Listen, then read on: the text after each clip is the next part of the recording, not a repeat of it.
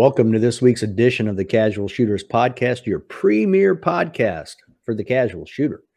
My guest this week just shot limited at the Race Gun Nationals, where she plays second lady. She is a master class limited shooter and a firearms instructor. Let's welcome Mikayla Hill to the show. How are you doing, Mikayla? Good. Thanks for having me on. Uh, thanks for being on. Why don't you take a second and, and introduce yourself? Uh, sure. So I have been shooting almost 13 years now. I got into it because my dad stumbled across the sport. He was in law enforcement and saw it as a way to uh, enhance his training. And then he kind of dragged me along the range along with my mom, who competes as well. Um, they finally got convinced me to shoot my first match, and I was hooked ever since then. Um, so we've been competing across multiple divisions, going to different matches uh, since then. Um, but mostly it's kind of just a hobby for us that we get to do on the side. So, like, we joke in real life, my real life job is I'm a marketing director, um, but then super blessed to get to be uh, so into the sport as we are. Oh, wow. There, there's a lot to unwrap there. Okay. All right. We were, we are going to unwrap that as we go then. Very interesting. Marketing director. Okay. Whoa. All right so you said you have listened to the podcast, so you know mm-hmm. the first the first four questions are the most difficult questions of your life. Question number one, these are our icebreaker questions. What's your favorite movie? Oh, my favorite movie. So I'm a huge. My friends call me a Disney nerd. So I love Disney. So I, yes, so I have to go with my classics, which is either Beauty and the Beast or The Lion King. Okay, all right. So, have you been to Disneyland or Disney World or any of them? We have. We're actually going to be going to Disney World here in a couple weeks. How long has that been in the works? So, it's been tradition with our family friends almost every five years. We jump over to Disney World. So, it happened to land on this year. Uh, so, we've known about that. We plan like through the whole year. Now, we tend to find guys don't read much. Women tend to read a little bit more, but not all, not everybody. But what's your favorite book? Oh, my favorite books. I have a favorite author. It's Karen Kingsbury, and she does Christian fiction, and so I love her. She's got the Baxter series, um, so that's probably my favorite. Is that um, you said it's Christian fiction? Yes. So what what is that? Like I'm not sure I've heard of that genre before. Sure. So she actually bases her she does a foundation, so all of her books will go to a nonprofit, a portion of it. Um, and so then she writes stories based on real life um, and kind of just plays in how like God has his hand in, uh, in these stories, uh, but they're not fully true stories. She gets to take the liberation to create the story. Okay. Now I don't know. Uh, obviously, you're into Disney, but I don't know that you're into superheroes. Um, the the third question is your favorite superhero, or if you're not into a historical figure or mentor or something like that. Sure. So my sister is a huge Marvel fan, so we know our superheroes pretty well. uh, my favorite would be Captain America. I like it. How, what draws you to Captain America? His is just always my favorite movie. We kind of, I think me and my friend got, we like to do debates. And so hers was Iron Man. And so mine is Captain America. And so we just always have these conversations back and forth of why one's better than the other. They tend to get along really well in the movies. Yeah. so, what is your favorite gun and caliber? And they don't have to be married together. It doesn't have to be 45 just because you like a 1911. Sure. Um, I think I'm kind of biased because what I started shooting in was limited. So I think just kind of first love has kind of stuck with me. Um, so for that reason, I'd say the 40 cal. Um, and then my favorite gun, it actually broke on me right before we went to nationals, so I didn't get to take it with me. Um, but my coach here locally actually built the gun out for me. Um, and he made it girly, so it's got these swirls on the slide, and it's got my favorite trigger on it by far. And what's the gun? So his company is called Candy Mountain Custom. So it's a 2011 based frame um, that he pretty much customized for me, six inch limited gun. Okay. In 40, obviously. Yes. okay. I don't think I saw a picture of that any. Did you, did you post a picture of that anywhere or? I think my most recent one I posted, I was talking about my trigger prep drill I was doing. So you see my TV in the background, which happened to have a Disney movie on. Um, and I got kind of got the gun up in the frame as well. Okay. Yeah. Candy Mountain Customs. Okay. Mm-hmm. Yep. And he's also your coach? Yes. Yeah. Okay. Yeah. We're going to be coming back to that for sure. Because that's a topic I've been talking a lot about with people. All right, now I want to share a picture with you for our fifth and final icebreaker question. So you said your dad was a your dad's law enforcement, right? Yes, sir. So when did you guys get into poppy field farming? So what's funny is when we were driving to nationals, we'd never seen a cotton field before. So we're like, we have to stop and look at this and feel it, and just as soft as you think it'd be. I, I had to. I saw it and I was like, "Oh, she's into poppy fields." I thought it was funny, so I was like, "All right, I got to have fun with this." Now the fun stuff's over. Now we have to get all serious. all right. Now it was interesting. You said you've been shooting for 13 years, and you are not an old person. no, no so, I started. I started competing at the age of 12. Okay. Now, but at what age did you first shoot a gun? So, funny enough, I've been on the range honestly before I can remember. There's pictures of our local range of like little me playing in the dirt, building these little brass castles, um, way before what I can actually remember. Um, my earliest memory of going to the range, my dad would give me a 22. And so we treated that just like a real firearm. It went in the safe right with his. Um, but I wanted to shoot his duty gun. And I remember being small enough that he actually had to help me hold the gun up as I pulled the trigger on it. Do you remember what gun that was at the time? I don't. Semi-auto though, I assume. Um, so it was a pistol, whatever their carry gun at the time was. So you started that way at you said in the intro that your parents took you to a match, you shot, you got hooked. It's like everybody else in the sport. Yeah. First time you shoot the match, you're like, oh, I'm all in. This is fun. yes. Um, but how from there to now, how do you make that? At what point did you go, this is what I want to get serious about and get to the level of shooting that you're at? Sure. Um, so it's a little fuzzy of when it all started. I started getting more into it. Um, and probably my earliest memory is something happened and my dad let me go into open. So I got my first open gun. Um, and that's really when I started being competitive and we started going to the major matches. What about what age do you think that was? It was about a year or two into shooting, so probably close to 15. How long did you shoot that open gun? Uh, we still have it today. So I shot it, I think it was last year. Um, I ended up cracking the barrel. And so that's when we sw- switched back over to limited. But we get the open guns back out every now and again. Are you shooting nine major or 38 super comp? 38 super. But you said limited was your first love. Yes, yeah. My dad tried to get me started in production, but for whatever reason, I didn't like that platform. But I loved his 2011, um, and so that's what I got started in. Do you prefer the iron sights to the dots?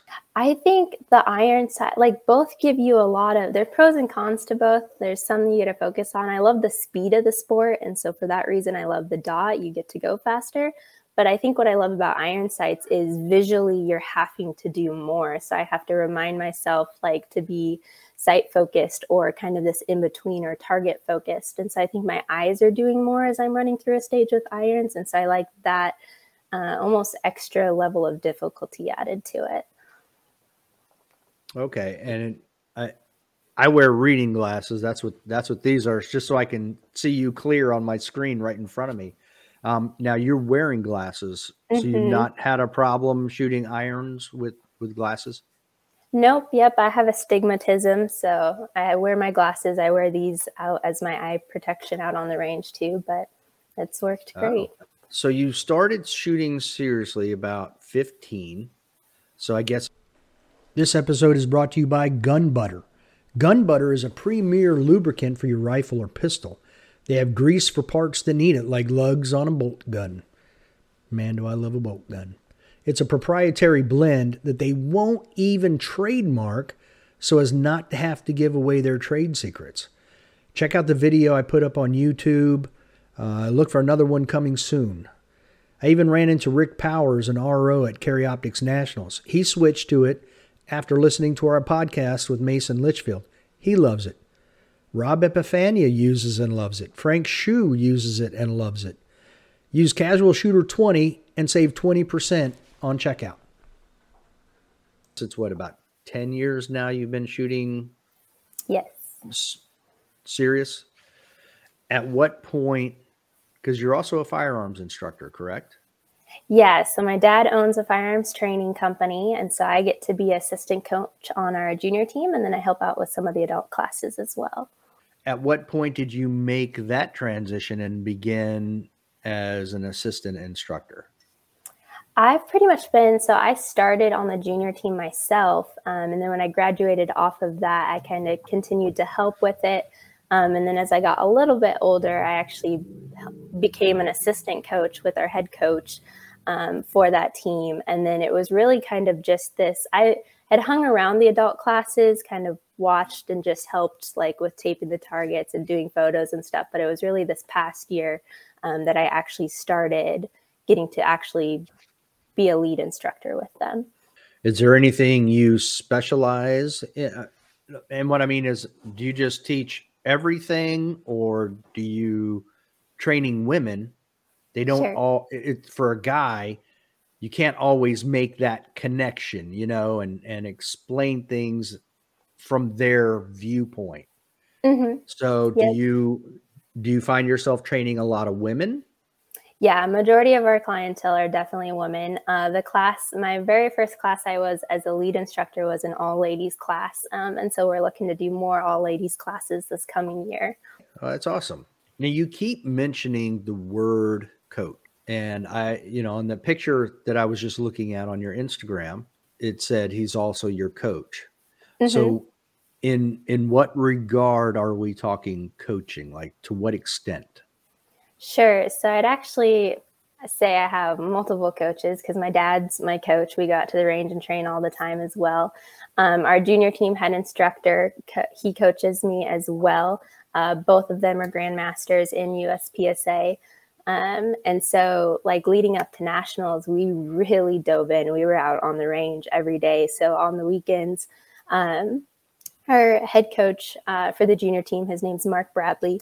Um, so he would come out on the weekends and help train um, and run us through. He's really good at explaining different trigger drills um, and how to prep your trigger. And so working us through things like that. Um, and then during the week, I would actually get, I luck out that my office is pretty close to the range. So I'd head out on my lunch break um, and my dad would meet me out there and we'd go train. And we did this for a few weeks leading up to nationals. Now, do you think that made a difference? Oh, by a long shot. I saw just oh. this is yes. So we've never really done uh, every single day training before, especially not out on the live range, especially these past years as ammo's been harder to get. Um, and so I definitely saw a huge increase in my level of shooting uh, by doing this. We probably did it for about a month and a half. Oh, wow. Do, were you training on just specific things or everything under the sun?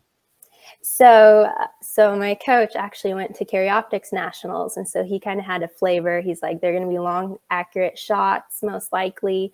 Um, and so we knew we needed to push out our targets um, before our training. I don't know, we'd put it at 10 yards or something like that. And so we purposely wanted like the closest target to be 15 yards. So we started working partials um, pretty much every target we were shooting was partials and we started pushing it out 15 20 25 as far as we could get it we put steel out at 25 30 yards because uh, they saw some of that at carry optics so we knew we really needed to start training our distance and our partials and really figuring out what side pictures we could get away with um, what our trigger prep needed to feel like uh, so we honestly didn't work movement really at all we pretty much stayed almost fundamental in accuracy Um, and even just doing that made a huge difference. Okay. Yeah, I guess that would help that he was at Carry Optics Nationals. That worked out well for you. Yes. Now, what are your thoughts on? Now, you have multiple coaches, you said. Can you see coaching becoming a bigger aspect of competition? For sure. So, what actually kind of took us at surprise at nationals is almost everybody had, because I got the chance to shoot on Lady Super Squad this year. And so we kind of thought, me and my dad always like to shoot together. And if he goes before me, if we're kind of wishy washy on which way we want to run the stage, he'll run it one way and then tell me how he thought. Or if I go before him, uh, same kind of thing. And we kind of noticed almost everybody has someone like that. So everyone's almost, even though it's an individual performance, it's really more of a team sport. Morgan Leonhardt's dad shot with that super squad at Carry mm-hmm. Optics National. So yeah, I, I see that. And even um, one of the guys who's on here occasionally, he shot Area 8 not this year, but a year ago. And JJ was on his squad when he shot. And him and his dad talked a lot and his dad would point things out that he saw. So I'm I'm wondering if have you heard of the um, Prairie Fire rank competition? Mm-mm. Oh wow. Okay, well this will be news to you. Do you know Lanny Barnes? Do you know who she is? Yes. Okay. Uh, I interviewed her recently, probably a week and a half ago, uh, maybe eight days ago. So Prairie Fire is a new company shooting company. They're they're building a range in Texas and they're trying to take over Front Sight Range in Las Vegas. This year, uh, one week from today, I'm sorry, one week from yesterday, they are having a competition with a hundred thousand dollars in cash. Oh, winner. I, I saw someone post this. Yeah. Okay. Yeah. Winner gets 50 and then they break it down from there. She went into it. Um, I, I think it was like a 30 minute short little episode, special episode. But she goes into breaking it down, you know, first, second, third, women's, that type of thing, what everybody will get cash wise. Next year, it's a million dollar prize, wow. total prize. So, what I'm trying to get at is I could see if if competition would be giving away cash, I could see where that might make it lucrative enough to actually draw coaches with the shooter to competition. And if not, at least like at CMP, you there's enough uh, cell service there that you could literally FaceTime with a coach in between. And if they would ever stream nationals where you could watch every stage, I could see where, um, let's say your dad you know, was teaching classes, but he's going to take off time in the morning on Friday, the afternoon of Saturday, and the morning of Sunday to watch you. Then you guys could converse after each stage and say, you know, and talk about things. Yeah. So funny that you bring that up. I actually had enough uh, friends and family and like coaches to stay behind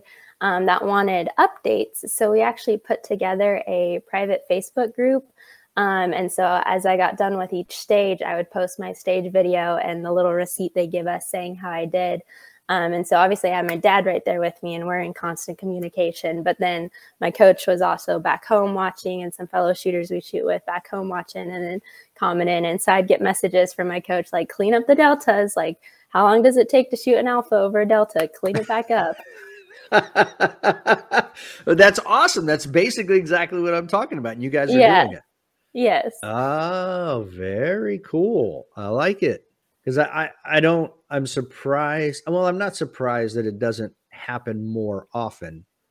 Um, like Area Eight a year ago, you're not doing that because there's really no cell service there, so it doesn't work. But yeah, you know, people that really want to excel in the sport, I feel like exactly what you're doing is, is going to pay dividends in the end, especially getting that feedback real time before the next stage, you know? Mm-hmm. Yeah. Well, and I think it's huge to have someone too, because yes, video helps, like going back and be able to watch myself in video and see what I'm doing, but they're able to watch me in real time and be like, okay, you're kind of slow getting out of this position, like throw your elbow to get out of there, like be more aggressive in that. So they're able to look at the little things that we can't see ourselves doing as we're shooting. Um, and that's super helpful.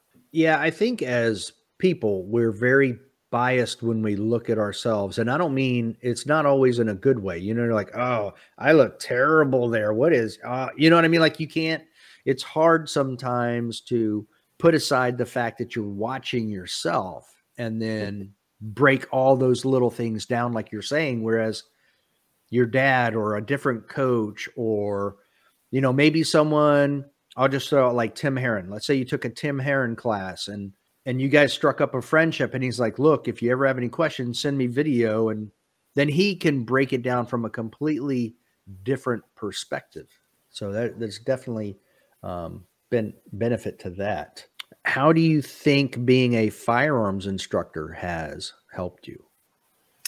I think it really makes you because we are just talking perspective. So it almost makes you have another perspective because it's one thing, can you do it? But it's another, can you explain it to someone else and get them to do it?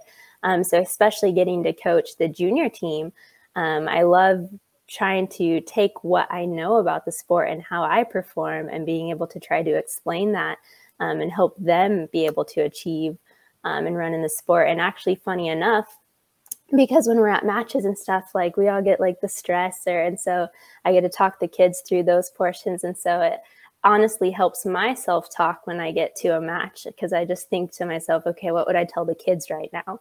Um, so almost kind of having to self coach myself, um, just like I would have been coaching a kiddo right in that moment. I, I definitely think it helps with the raising the IQ of shooting. Yes. You're in the state of Washington. Mm-hmm. Um, it's been in the news a lot in the last couple of years. So, how has living there affected your ability to be a firearms instructor, or has it at all? So far, we haven't seen a huge impact. This year, they passed the uh, magazine cap, so you can only have 10 round mags. Of course, all of our stuff is grandfathered in, um, but we're curious to see how that's going to change the sport. Obviously, new shooters coming in um, that don't have gear yet. Uh, it'll be interesting to see how that plays out. There's a lot of joking to like just pick up ship and move elsewhere, move down south. We got friends that uh, hopped over to Tennessee and have a home range now. Um, so if things got bad enough, we'd definitely be looking at moving again. But obviously, a little harder to do when family and work and everything is here. Oh, absolutely. Yeah, it's not it's not easy just oh, you know, wake up one day like, yeah, I'm going to move tomorrow. Mm, doesn't work yeah. like that. but I mean also I do believe, I could be wrong, but I'm pretty sure there's something going in front of the Supreme Court about yes. the magazine. So hopefully, with the way things have been going, that will also go the same direction everything else has been going, and that problem will get fixed. Yes, we are super hopeful. So yes, same here.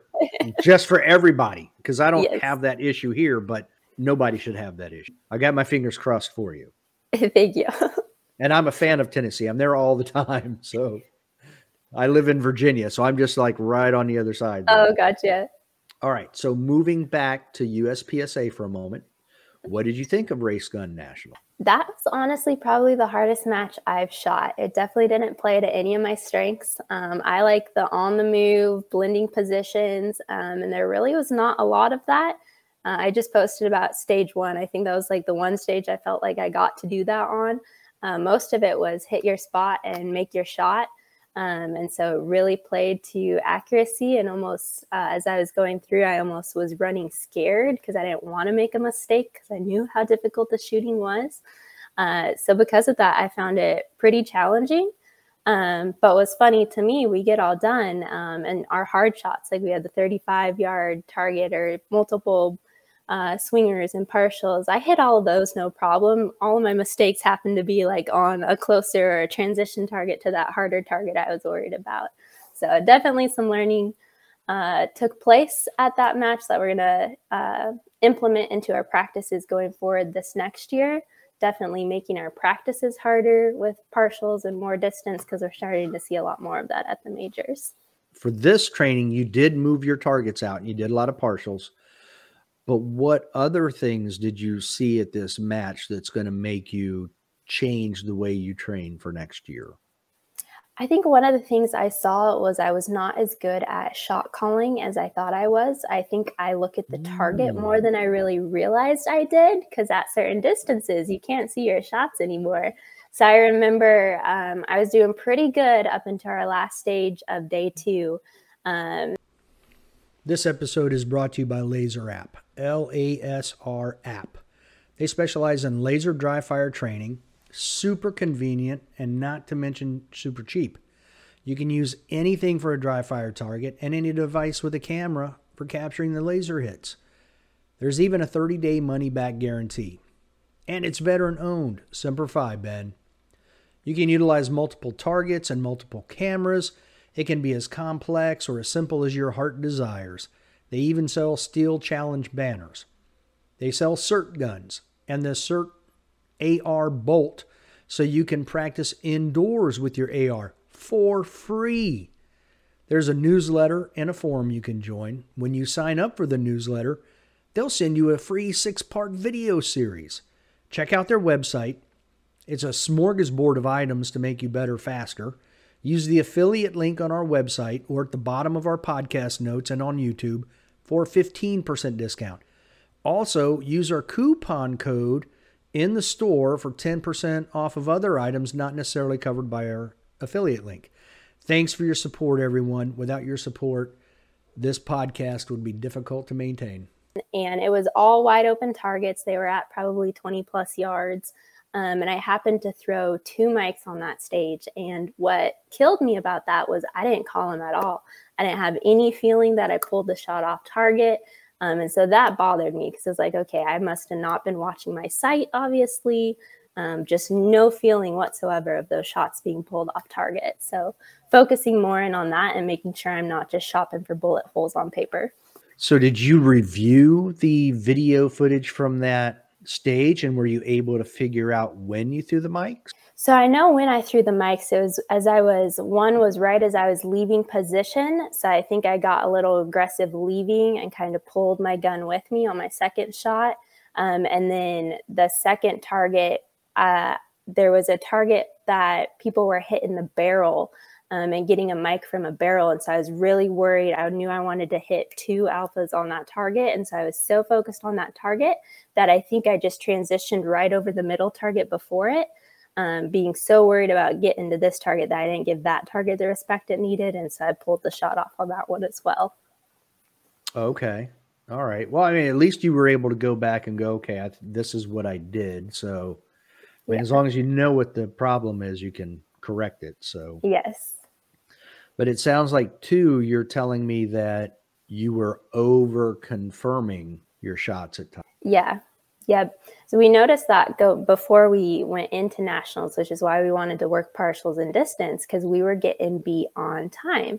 We were just wasting way too much time on going hit, hit, where we're watching these shooters at a higher level be able to take a partial or a certain distance target almost at the same split and cadence that they are a closer wide open target. So we knew we needed to push our comfort zone um, so that's really what our practice was geared towards was trying to take where we were currently comfortable at and push that to further distances and partial targets, more of a control shot. All right. How um how do you what's your plan for training or how do you plan on changing your training to be better at calling your shot? Uh, that's where coaches thankfully come in because he's going to help me with that. He's really good at training okay. shot calling. He'll actually put a bag over the target um, and back us up far enough. Make sure, like, we'll do some drills so that there's already pasters all over the target, um, but pretty much make it so you cannot shot for bullet holes on the piece of paper. You truly have to watch your sight and see what's that doing. And so, we'll do a couple round drill and each round I will have to say like where our sight what we saw was it tracking up and to the right? Did we keep it straight up and down? Um, and then based on what we're seeing with our sight picture now we can start analyzing and being like okay if it's tracking up and to the left maybe i'm not gripping hard enough. Um, things like that. If it's staying fully vertical but i still have this wide spread of shots maybe i'm not being patient enough to let the sight come back to the right um, same position I've been at. So, really just focusing in on putting all of our emphasis on what that front side's doing and building that into our subconscious so that I will actually carry that over and do it in a match without having to consciously think about it. Have you ever listened to Steve Anderson's podcast? Yes. Okay. Have you ever um and you just talking about the bag reminded me of something. I took one of his classes and we did this in his class as well for shot calling practice where he takes a shot up target and you're looking at the shot up target. There's no uh, no pasters on it. There's just a bunch of holes. So you would have no idea which one yours was. And then on the back side, he puts a new target. So you're shooting, you know, you might have three or four targets where you're doing a drill and having to call your shots on each one. And then you go and you look at the backside to see if that's where you actually mm-hmm. mm-hmm. impacted. But you guys use a bag instead? Yeah, he'll put a bag over the target and then go remove the bag. Um, and we train it with our junior kids as we're first teaching them how to do this. We actually have a target back with us. So when they get done shooting, we hand them over the Sharpie and they have to draw where they think their two hits are. Um, and then we take the target down with us and see if it matches up. Can you still see the aiming, like the A zone through the bag, or are you? How does that work in? Um, a little bit. If we use just plastic bags, you can kind of still make out um, where you're gonna where the different zones are. Is this your first nationals you've shot? It is not. Have you shot at Frostproof? Yes. Okay. At nationals or just yes. okay. Did you happen to have to shoot in the rain at Frostproof? Oh, I feel like we have. We've been there down there a few times. okay, good chance you did. We so, so, we shot during Hurricane Nationals, so that was windy, oh, rainy. Yeah. Okay, all right, for sure. Well, I bring that up because in 2020 that was my first nationals, and there was a 42 yard shot. There was a target out at 42 yards, and I get that because uh, someone said they they lased it and came up with 42 yards. So we came in on day two. Our first stage was that stage, and it was raining like crazy. So they had to put a bag over it. Well, at 42 yards, all you see is a blob. And, and I had to sit there and stare at it and go, where in the world am I going to aim? I've got to figure this out. So that's why I asked the question about the bags, because I know at times it can be difficult figuring out where in the world exactly, you know, you're trying to figure out center both elevation yeah. and windage and exactly where am I aiming. You were saying that none of it played to your strengths, huh? No, nope. I'm definitely I like the speed portion of it. The accuracy portion, I'm like, oh, if I have to. So it definitely felt more of a distance partials, really even in my head as I was breaking those shots, thinking sight, trigger. Um, almost honestly, it felt like every shot for that match. Oh wow.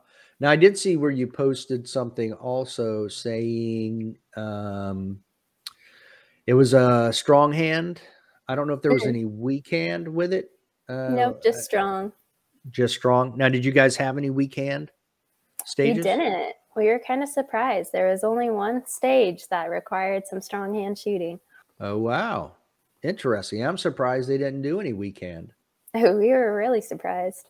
How do you like CMP? That range was gorgeous. It felt like we were driving up to like a, I don't know, a country club at the start with the big uh, welcome building.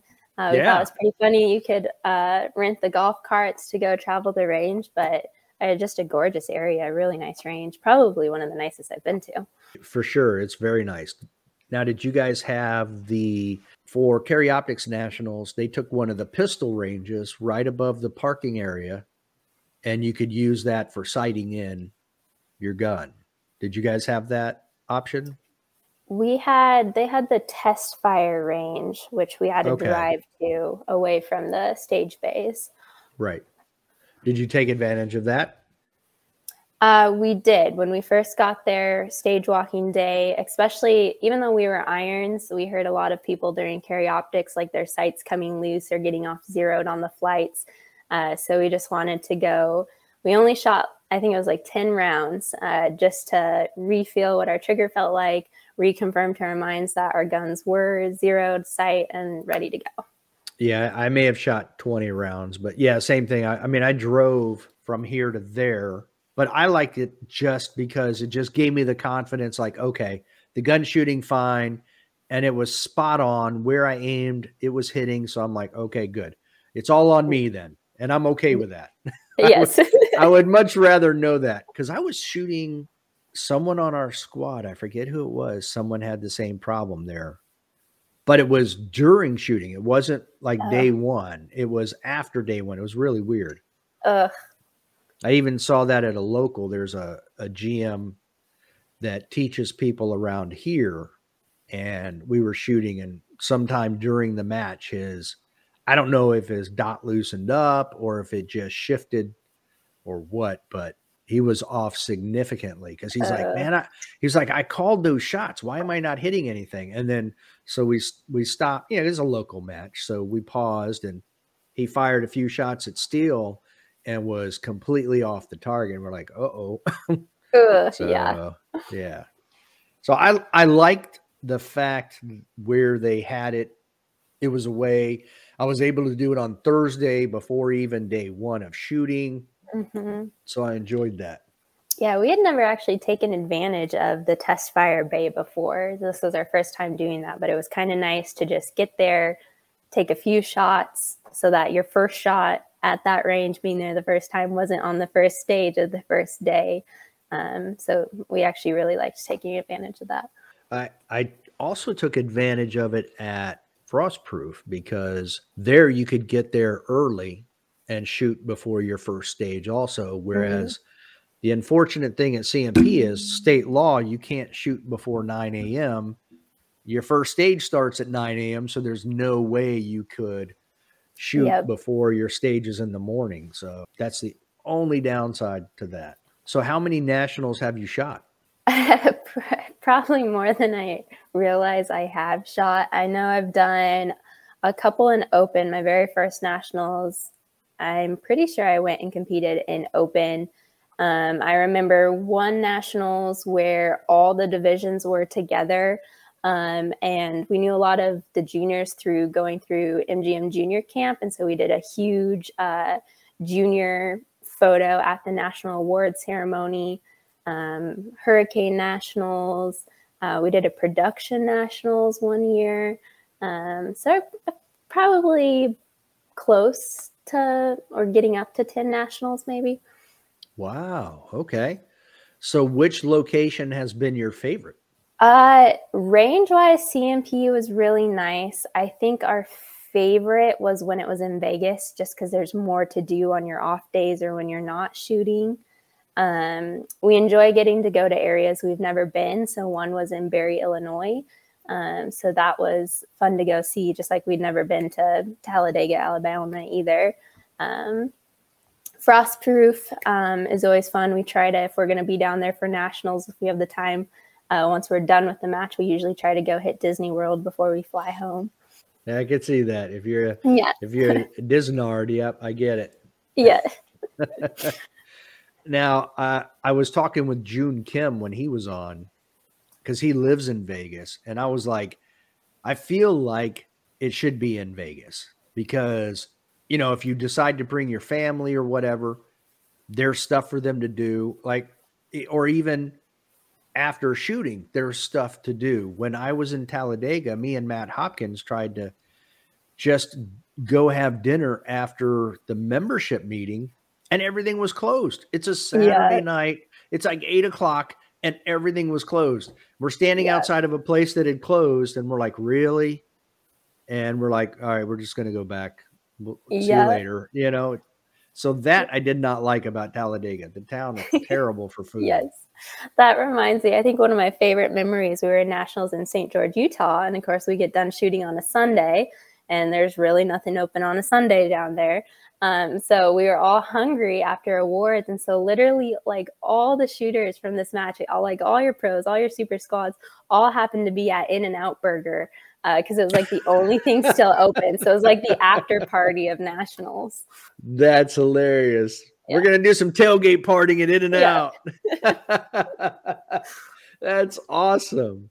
Do your plans extend beyond USP, uh, PSA to IPSC? We've pretty much.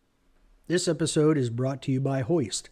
Hoist your IV level rehydrating electrolyte blend of sodium, potassium, magnesium, and calcium. It's clinically proven to hydrate 110% faster than water. Chris Gelnett was on episode 63 and gave his own personal testimony. He had a bad experience with the heat at Area 8 in 2021 when temps were near 100 and the humidity was high. He was ready to quit with three stages to go. He had mentally checked out. Afterward, he listened to episode 48 with Rachel Trotta, decided to try Hoist, bought a case off Amazon, started using it at locals, and found, hey, I'm not fatigued at the end of the day. So he took it to Area 5, and at the end of the day, he was ready to shoot the match again. As a matter of fact, he even had a stage win on his last stage. Man, they have all the best flavors. They have watermelon, peach mango, dragon fruit, strawberry lemonade, grape, and I'm sure I'm missing a few. Uh, it's probably the only beverage that I've tried that I like all of the flavors.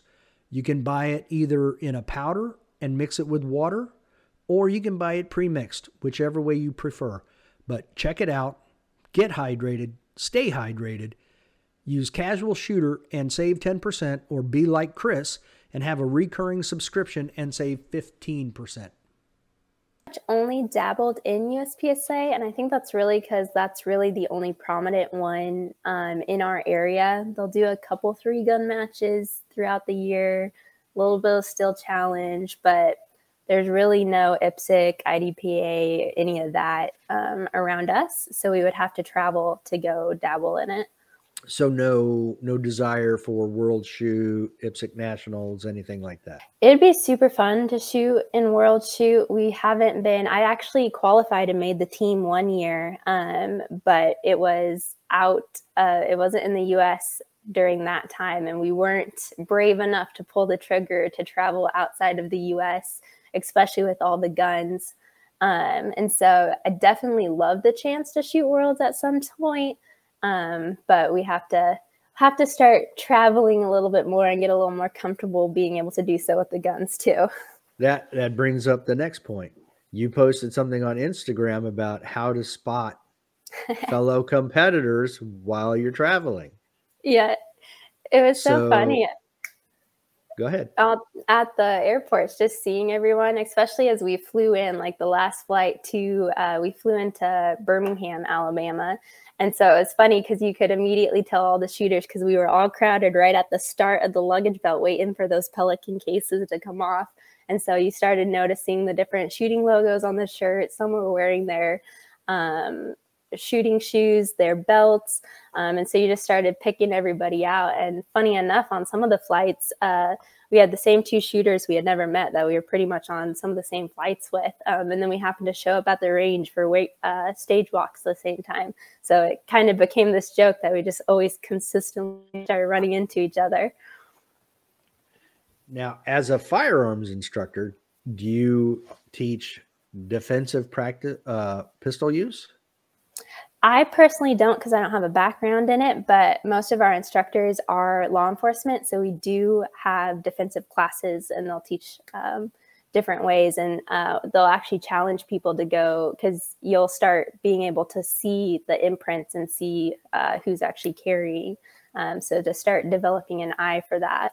So, with that in mind, what are your thoughts on all these people being able to be identified as people with guns or shooters?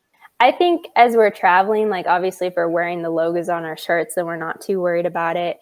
Uh, for us specifically, like our Pelican case, we didn't want any shooting related stickers on it because we didn't want someone to be able to peg like, oh, there's guns in there, especially if it's just on a luggage belt for anyone to grab. Um, so I think it goes. It just depends if you want to be more unidentified as you're traveling, then you're not going to be wearing your hats and your shirts, um, things like that. Um, but I think the big thing for us was making sure, um, like our Pelican case, we put stickers on it so that we would notice it a second it comes off the belt, but made sure none of those were re- actually related to something that someone else could peg as that being guns in that case. And, and that's why I po- I commented that I said I travel incognito because I won't wear anything with any type of any type of gun related shirt. I actually take like my carry gun if I if I fly somewhere, it's in a case, but it's inside of my suitcase. So if I need to bring two suitcases, I'll bring two suitcases, but everything gets tucked away. There's no stickers. I'm not wearing anything that would identify me as a shooter or what I have. I just it's one of those things about not drawing attention to myself. Yeah. In that regard. Yeah. So it's interesting because you posted a lot of pictures with different things on people's carry-on gear and other stuff. Yeah, you could peg quite a few people. So you must have compiled some different things and created your own video yeah showing well, all of that. Well, that goes back to day job being marketing director. So trying to have the creative Ah. ideas and the video techniques and I gotcha. That does kind of help. yeah. It's actually in a way it's called cheating, I think. All What's right. funny is I actually watched an Instagram video right before we jumped on a plane, and they showed to put your phone in your uh, window of the plane, close the little cover on it, and put it on time lapse. So that's what you see at the beginning of this video. Oh, okay. Wow, that's a an ingenious idea. Yeah. All right, so that's that's what we're going to see right here. So that's okay. Yeah, you can see how quickly it's definitely time lapse. Okay. Mhm. Oops. USPSA. what was it? that? Looked like a magazine. That was a that was a holster. That was probably my favorite. oh, that we okay. caught. Yeah. All right, I'm gonna I'm gonna wait for it to restart and get there. I want to take a closer look at that. Oh, of course the okay. It almost looks like a magazine pouch, but yeah, I see what you're saying. hmm And I can't. Wow. Okay. Belt keeper. Interesting. That is a, a lot of different stuff that people were carrying around. Yeah, and then I loved once I posted that in the comments, or people are DMing me different things that they saw too. So it's fun. How many pieces of luggage did you have to bring to get everything you needed to Talladega? So we actually flew Southwest this time, which we normally don't. So they let us have two bags a person. Um, so because of that, we took advantage of that and actually flew our ammo with us. Um, so we, Mm. so I had two bags. My dad had two bags. Um, my mom wasn't shooting, so she just had one. Um, so we had, I think, four four actual luggage bags with belts, ammo, clothes, all that good stuff, and then the Pelican case with the guns and magazines. And the ammo didn't put the one luggage over the weight limit?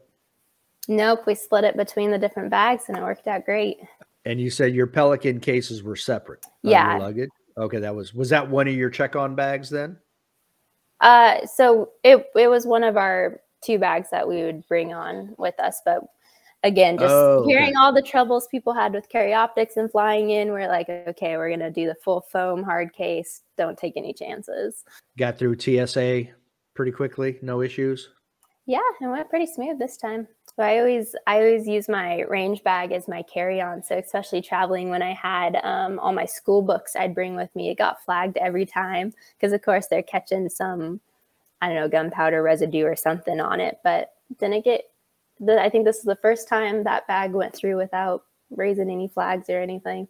So what made you decide to get into marketing? So I went to college for business, and so in throughout that degree, I had to take marketing classes, and I just started falling in love with it because it combined my ability to be creative.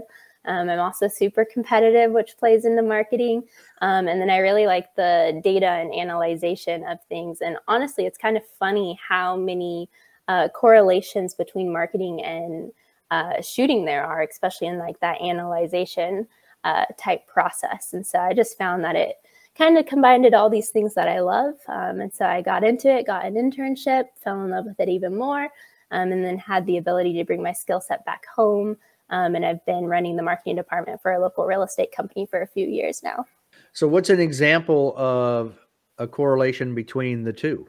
Sure. So uh, I like to use uh, it was called I think it was like Max Michel Shot Coach or something. I don't even think you can download it anymore, but you were able to upload your shooting videos to it, um, and it would mark where your different shots are, and then you could go in and put in if this was your transition or your split or your reload or your movement, and so it broke out all your times for your videos.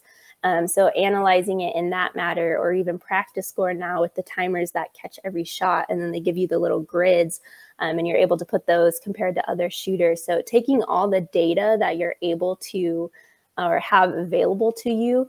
Um, and being able to dive deeper in that to get a better understanding of your shooting level and being able to incorporate that um, in your training. Because if you're just looking at an overall stage time and you're like, I'm slower, okay, where am I slower at? Was it in my splits? Was it in my transitions? Was it my movement? And really breaking it down piece by piece. And marketing is exactly the same. Uh, we like to say if you're trying to market without data, then it's like driving blind. Uh, so you got to let the data tell the story um, and help you understand where you need to go, where you need to change something. Um, and so there's actually quite a few uh, places that the two can relate or skill sets that both take. That's a good example have did you use shot coach before? Yeah, I think I think they've stopped support and completely stopped it altogether, if I remember correctly. Mm-hmm. Um, did any of that type of data analysis assist you with prepping for nationals this year? Uh, I definitely still use it. So I think that's where we learned um, especially so it's kind of funny because shooting with shooters at home i'm usually not losing on speed. Um, i can i'm usually pretty good at going fast i just gotta hit my targets as i'm doing it. Um, but we started really learning as we were going to the major matches that we were losing time and we couldn't really figure out where we were losing time. So that's one of the tools we used to learn we were spending way too much time on these partials or these distant targets where they're treating them more of an attack and we're just not comfortable treating them as an attack target um, if it was a partial or at a distance. So that's uh, tools that really helped us hone in on that and that we needed to focus on that and push that comfort zone. So, how did you feel about your time at limited nationals, race gun nationals? I started, I stopped listening to them because we all kind of, we were chatting all together and we're like, they feel so slow. Like you're used to doing like uh, sub 20 second stages and like you'd be hitting 25, maybe 30 seconds on a stage and you're like, gosh, that sounds so slow. And I guess that goes back to what you were saying. Everything was far. So yeah. you had to hit your spot, stop, take your shot. Yeah. Well, and we knew so, too, looking at it, that it was definitely an accuracy match, and you probably weren't going to come away unscathed. You were going to have some penalty points, but it was going to be uh, he or she who could minimize how many penalties or mistakes were made. So at that point, time really didn't become of course as we are walking stages like looking for places we could push but then as you're up on the line i mean it was all about the hits so the time was honestly second nature it didn't even matter at that point so not much shooting on the move then either right no most of it was flat footed yeah that's unusual yeah. for a Huh. Okay. Yeah. I knew I was behind coming into day three. And so I knew I needed to push day three. And so I did start trying to blend some positions and try to do some moving. And it definitely cost me uh, some more penalty points, but I was right in that position where I was like, okay, I can either just keep shooting how I am, pretty much guarantee my second place, probably end up close at the end, um, or I came here to try to win. So I'm going to push and see if I can't uh, bridge that gap and start gaining some more points back. When you're thinking that and it's going through your head and you're trying to strategize what you're going to do, does it ever play in like, okay, I can push, but I need to make sure I don't push so much that I drop off of the leaderboard completely. Yeah, so it got to that point because I was kind of pushing, and day three just did not connect with me. I think I, I honestly think I had a mike almost every single stage. Day three, I was staying pretty clean up until then, um, and so it actually got to this point where I started realizing, okay, I had second, I had it by a decent lead, but I've been dropping a lot of points and the others are starting to watch and they're starting to catch up. So my last like two or three stages, I reverted back. I'm like, nope, get the points, finish it out. Well, it worked. so, you you didn't drop out of second, and yeah. I mean you you won by a decent or you took second by a decent number of points. So I guess you stopped the bleed. Yes, attempted to. right, right. Now, do you plan on shooting limited nationals next year? That's the plan. We're still debating fully what next year is going to look like. If we want to stay limited the whole um, year, or if we want to try to dabble in carry optics for beginning and then switch to limited uh, halfway through. Other than open, have you shot dots like carry optics before? Mm-hmm. Yep, I've competed in. So I've played in PCC, carry optics, open, limited uh, we really only shot one production nationals. I think that's the only match I've ever shot production. Um, and I think I think that's all the divisions I've competed in. So what when you shoot carry optics, what gun and dot are you shooting? Uh, we have a Romeo dot on the SIG um, platform. All right, so I'm going to look at this two different ways. So let's say you decide that do, do you think you would shoot Carry Optics Nationals first? Off? That's what we're looking at. So we have a okay. family wedding the same weekend. So we're like, oh, family comes right there first. on the range. That's easy. Yeah, Just have them move perfect. it to the range. Yes. Perfect. Works out. Yeah. Uh, now, I take it it's not in Ohio, though, the wedding. Unfortunately, not. well, Shazam. Yeah. Okay.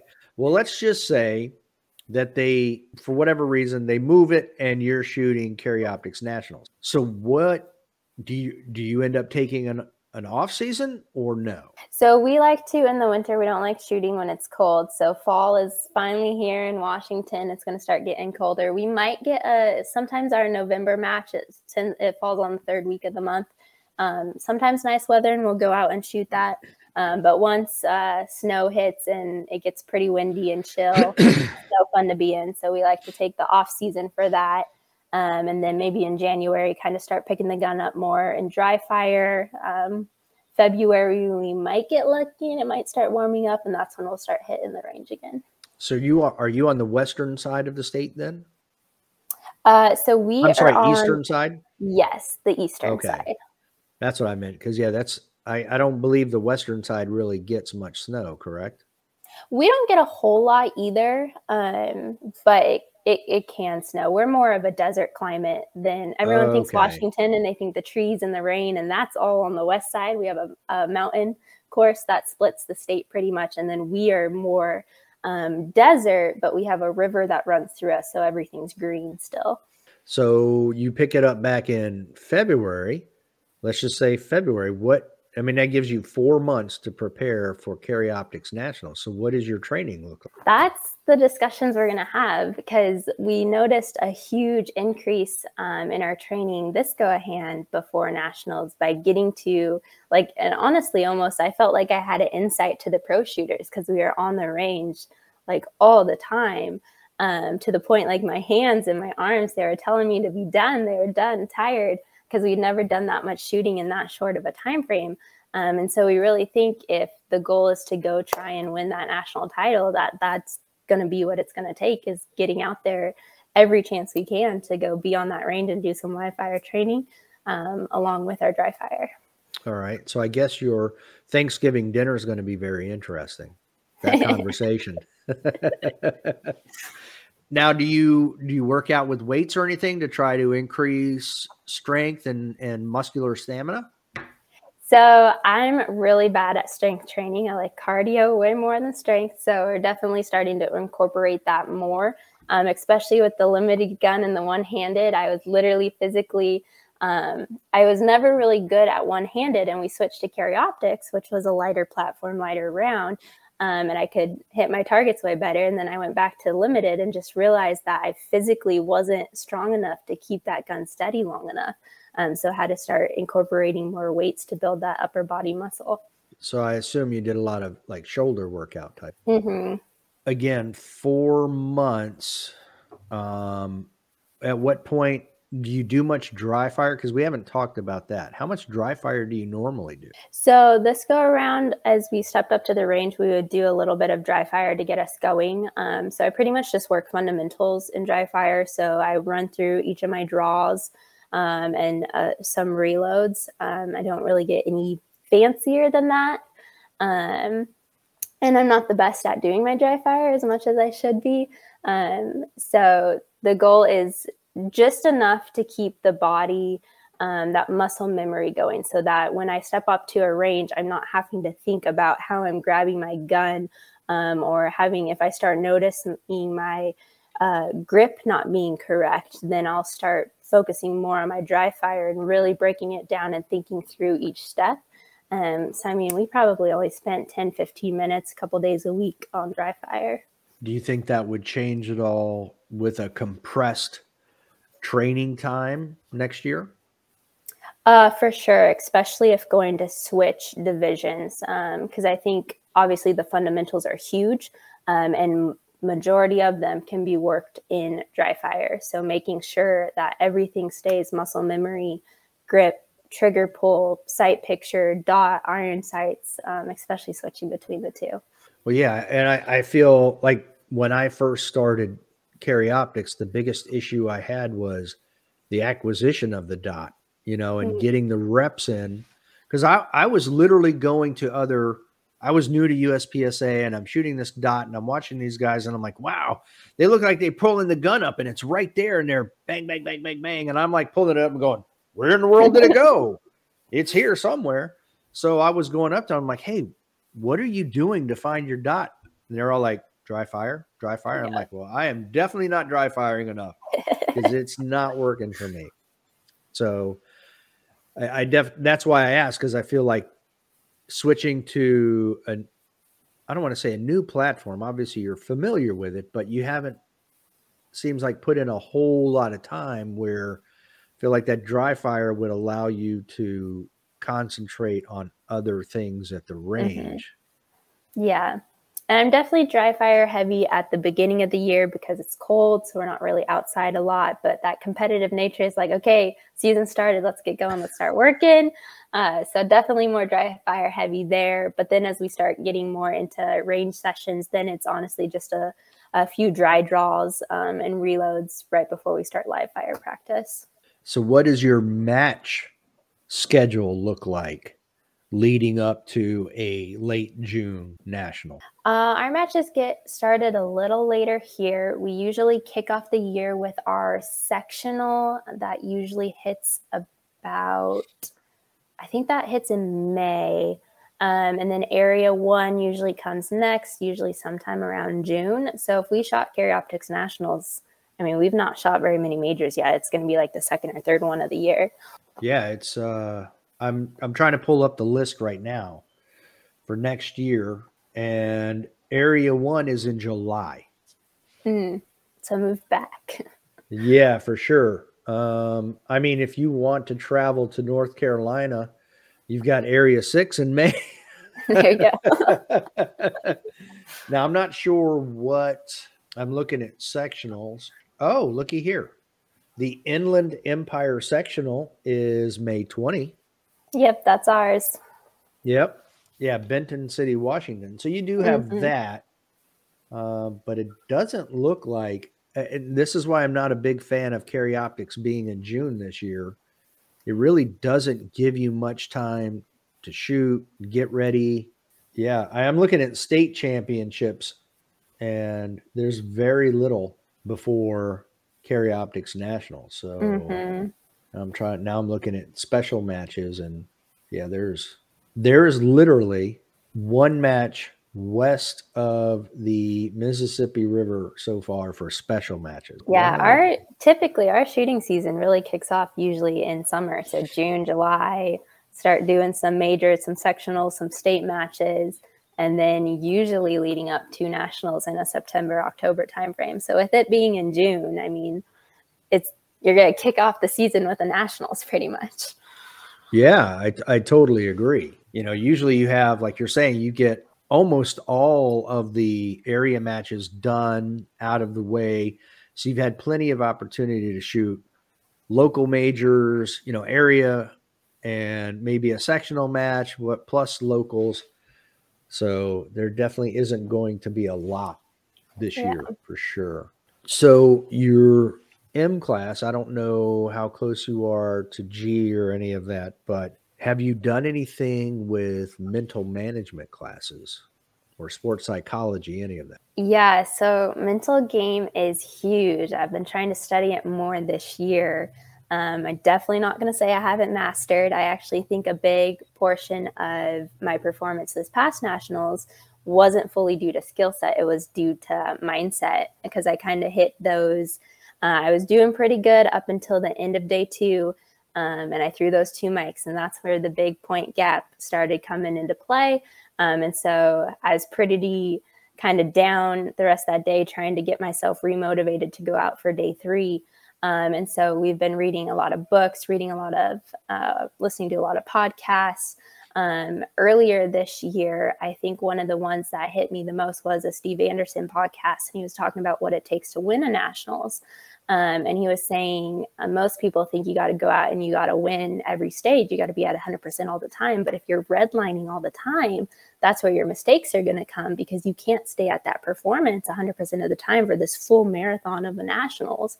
And so, really, when you look at your national winners, um, they're somewhere between 85 95% of their actual skill level and they're staying at that performance um, and so we actually listened to another podcast from jj um, just recently. And so he was talking about he's got these three different scenarios going into a nationals. And so if he can start at like his 85% comfort level, go out, shoot points.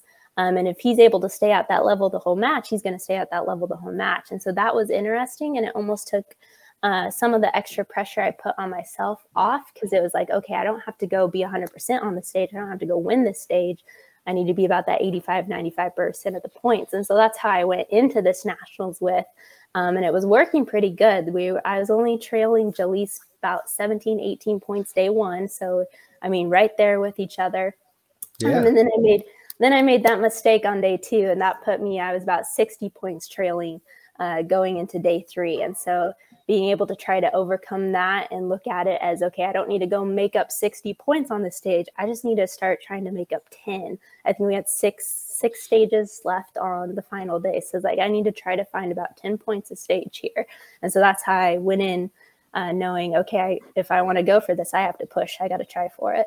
And that's where I don't think my USPSA IQ is very high in that, you know, you and you've got to take the different stages and the points that they offer yeah. and go, okay, this is only an 80 point stage. I'm probably not going to make 10.